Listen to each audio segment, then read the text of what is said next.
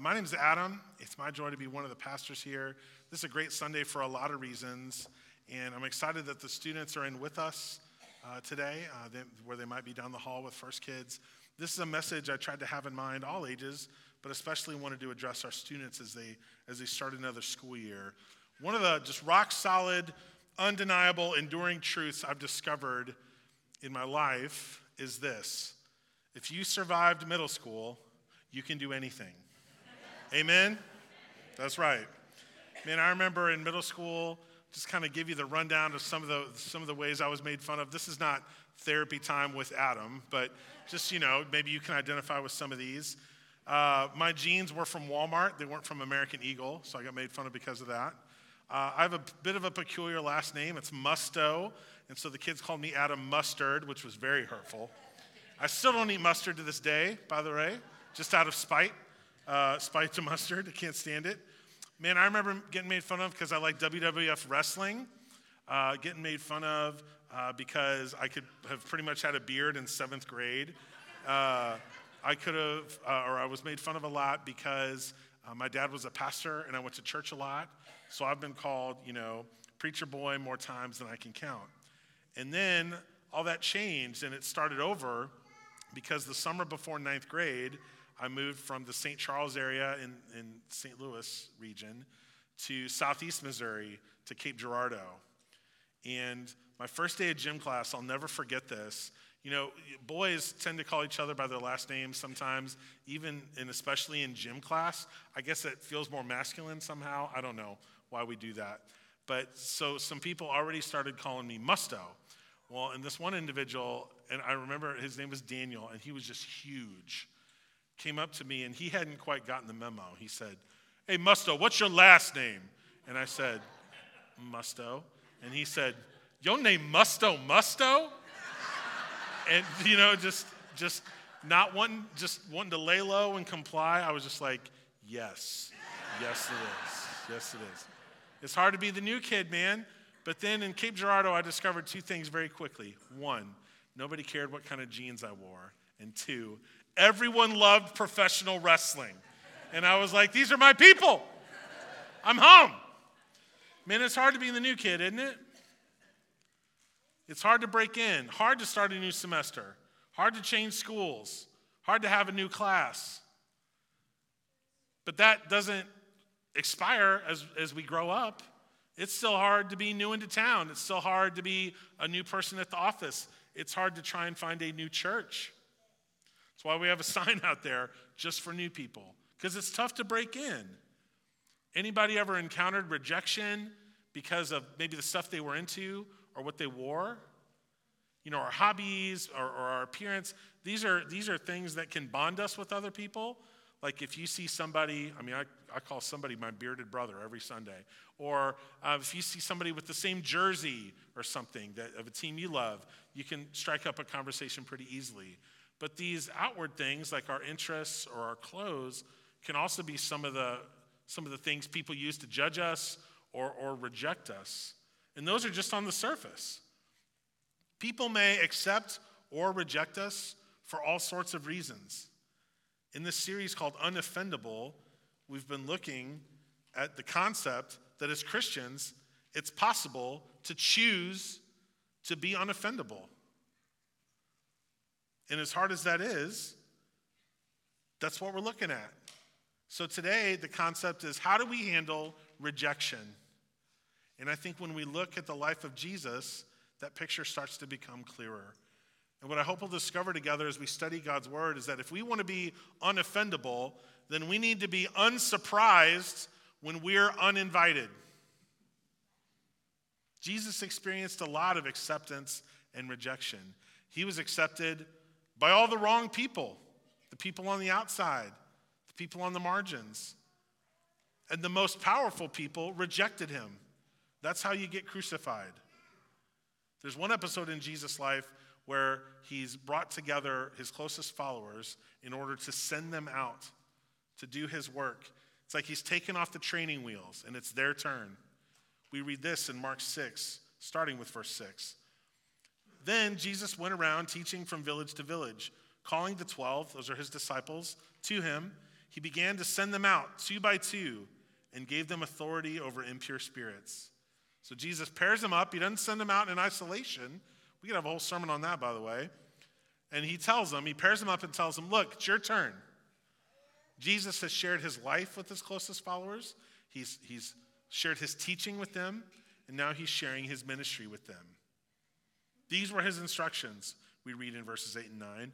Take nothing for the journey except a staff.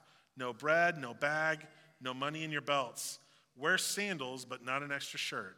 So the disciples don't even like pack a carry-on, right? I think this would be a, a tough assignment.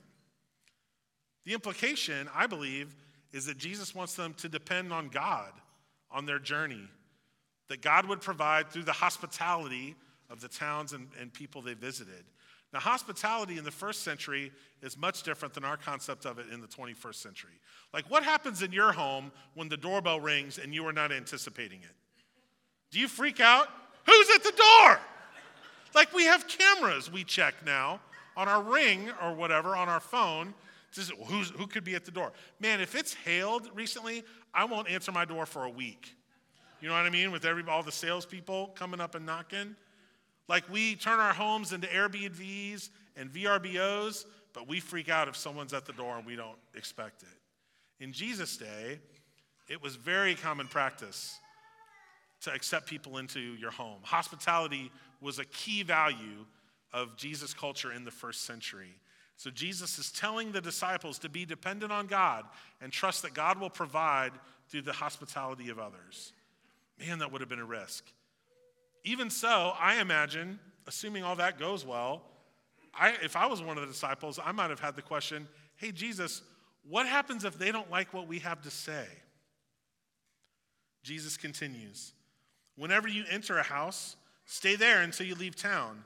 And if any place will not welcome you or listen to you, leave that place and shake the dust off your feet as a testimony against them. Uh, what? Does that sound very Jesus-y to you? Doesn't sound very nice. What is Jesus grumpy because he had to get up early for the eight a.m. service? What's going on? What's going on? If they don't welcome you, if they don't listen to you, shake the dust off your feet as a testimony against them. In other words, keep moving. Shake it off. Jesus told the disciples to pack light, didn't he? You don't need to carry other people's rejection with you either. Shake the dust off your feet and move on. This was powerful coming from Jesus, who at one point, his own family rejected him.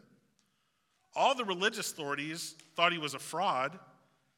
And eventually, his closest followers, these same disciples, would all bail on him. In another place in the Bible, Jesus said this in John fifteen, if the world hates you, keep in mind that it hated me first. So rejection by the world is not something we should be surprised by as people who follow Jesus. Jesus is speaking in another time to these same disciples that he's sending out into ministry, only this time it's some of his parting words to them. This is from John fifteen. If you belong to the world, it would love you as its own. As it is, you do not belong to the world, but I have chosen you out of the world. That is why the world hates you. So Jesus has chosen those who follow him out of the world.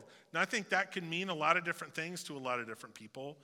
For me, it doesn't mean that we're somehow separate from the world and we don't want to be contaminated by it.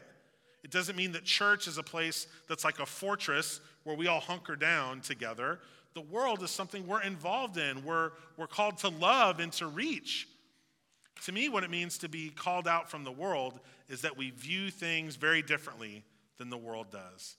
So if you know me, you love I, I you know I love the Microsoft table function on Word, and so I made us a little chart. It's not fancy, but it's to, to kind of compare and contrast some of the some of the values the world has with some of the kingdom views, some of the, the kingdom values that Scripture teaches us. According to the world, it's all about how good you look. You ever, you ever heard of an influencer that ain't good looking? No, I haven't. If, if, if I could be an influencer as a five and a half or a six, I would apply. Right? It's just not how it works. It's all about how you look. But First Samuel sixteen tells, tells us that the Lord does not look at the things people look at. People look at the outward appearance, but the Lord looks at the heart. I think we spend a lot of time making sure we're going to be accepted by people based on how we look. Closely related to that, I definitely discovered in middle school that the world's going to judge you by the type of clothes you wear or the stuff you have. That ain't changed that much since I was in middle school. It's still all about having the latest trends or the latest tech, you know, having, having the most up-to-date devices. That's a big deal. The book of James tells us, my brothers and sisters, believers in our glorious Lord Jesus Christ must not show favoritism. If you show special attention to the man wearing fine clothes and say, here's a good seat for you, but say to the poor man, you stand there or sit on the floor by my feet, have you not discriminated among yourselves and become judges with evil thoughts? We teach our kids from the time they're little to measure themselves by all these different letters, their G P A, or their A C T scores, or their S A T scores, or their M A P tests. A couple years ago, my son, who's going to be in fourth grade this year, said to us, guys, I need a globe. We're like, oh, why do you need a globe? He goes, I got to study for the M A P test. I thought that was great. I think he was in kindergarten, yeah. So there's another another five bucks for you, buddy. But, you know, we, we teach our children to rank themselves based on their achievements. And then we don't really grow out of that because we just do it later on with our salaries. And then we kind of start the cycle over and live vicariously through the achievements of our children or our grandchildren. And the cycle goes on and on. And so the world says you've got to earn your status. If you want to make it in this world, it's only what you earn. And you're only worth what you earn. Which is the opposite of the good news of the gospel, which says that your standing with God is not dependent on what you have done for God, but on what God has done for you through the life and death and resurrection of Jesus. And in a Hall of Fame Bible verse in Ephesians two, we read, for it is by grace you have been saved, through faith, and this is not of yourselves, it is the gift of God, not by works, so that no one can boast. And so the kingdom view is that we all stand before God as sinners in need of God's grace, and that God graciously provides that to all, no matter what you have or haven't done. And finally, in this world, now this may not be your deal, depending on what generation you're in, but it's a big deal according to how many followers you have. I've heard of authors that can't get book deals because they don't have enough followers on social media. Well, a kingdom view in following is not how many people are following you, it's who are you following. Jesus says very simply in John twenty-one nineteen, follow me. And so when we're operating with different values than the world does, when we see things very differently, not everyone's going to like that. God loves you and accepts you. The world probably won't. This should not be a surprise. You will experience rejection, especially when you start to take the things Jesus says seriously. So we can be unoffendable by being unsurprised when we're uninvited. I know that not everybody wants to party with the pastor. That's fine. I get it. But friends, we got to keep it moving and shake the dust off and get rid of that rejection and not carry it with us when it happens. Well, how do we do that? We do that by having more confidence in Jesus' acceptance and less fear of the rejection of the world. That's how we do it. We already read that Jesus has chosen us out of the world. Another part of the New Testament puts it this way. See what great love the Father has lavished on us, that we should be called children of God. And that is what we are. We have confidence before God. In this service, whenever we prepare to celebrate communion, one of the, uh, the meal Jesus gave us to remember him by, one of the things we say is with the confidence of the children of God. My goal today was that all of our students, as they enter into a next semester, would get a little shot of the confidence of the children of God. And you know what? You don't just need that when you're a student. We could use that all the time. That is how we choose to be unoffendable. We have the confidence of the children of God. We have uh, this, this quiet confidence that if someone rejects us, that we shake the dust off. We remember that we're in good company with Jesus, because before the world rejected us, it rejected him. Geno Smith was a very successful high school and college quarterback, but his N F L career fizzled and he spent time on four different teams. Last season, he won Comeback Player of the Year, and in September, his career resurgence began when his team won against the quarterback he had replaced. Here's why I tell you all this. In the post-game interview, he was asked, what, what do you have to say to the people who wrote you off? And he said this, they wrote me off. I ain't right back, though. I love that so much. I've been sitting on this since last September, waiting for the perfect time. They wrote me off. I ain't right back, though. Oh, it's brilliant. When people write you off, why do you write back? Man, I had somebody tell me not long ago, gosh, Adam, I go to this bridge group and I feel like I'm, I'm a ghost. Like it doesn't even matter if I'm there or not. And I almost feel like it's the cafeteria again and I'm at school. I said, why do you keep going back? If somebody's writing you off, don't write back. I love this so much. Don't waste your time trying to change who you are or compromise what you believe to get people to like you. Because if you're successful, they don't even like the real you. They like the version of you that you're trying to conjure up just to meet their whatever expectations. Friends, if you want to be unoffendable, be unsurprised when you're uninvited. Now, this is easier said than done.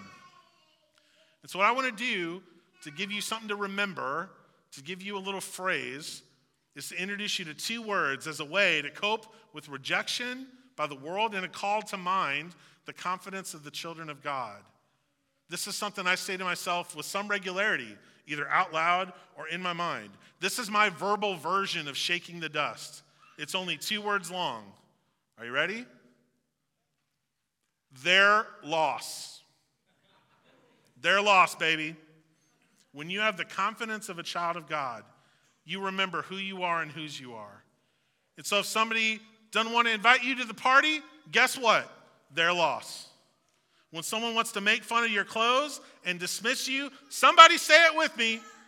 Their loss. That's right. When someone doesn't want you in the group or on the team, their loss. When somebody won't date you because you want to set some physical boundaries, their loss. When somebody wants to dump you because you won't send them pictures, their loss. Friends, I'm here to tell you, if people want to cut you out because of what you stand for, their loss. The quiet confidence of a child of God will last longer than any party, any trend on social media, any friend group, any style or fashion, any semester, any grade, any phase of your life. The quiet confidence of a child of God will guide you through, and it will outlast all of those things. I was talking to a seventeen-year-old who's going to start their junior year today before one of our services. And I said, here's the secret. Everyone is just as insecure as you are. All of us want the same things, to be loved and accepted. And that's what God offers us in God's grace. And if we can possess this quiet confidence of the children of God, friends, I'm here to tell you, people will be drawn to that. I've been called church boy more times than I can remember, and I was going to plaster up a picture of my family and say, turned out pretty good for me. Friends, memorize it, say it, and believe it. Their loss. Remember, if the world hates you, it hated Jesus first. When someone doesn't let you in or rejects you, shake the dust off the sandals and keep it moving. It's their loss. And so with the confidence of the children of God, let's pray. Holy and gracious and loving God, we thank you for these incredible students. We ask your blessing upon them as they start their school year. Go before them, watch over them, guide them and protect them. Be with their parents and their families, who as they send them off can watch their child walk away from their influence and see the influence of others growing. Help us all live with the confidence of the children of God, that we are loved and worthy because we are yours.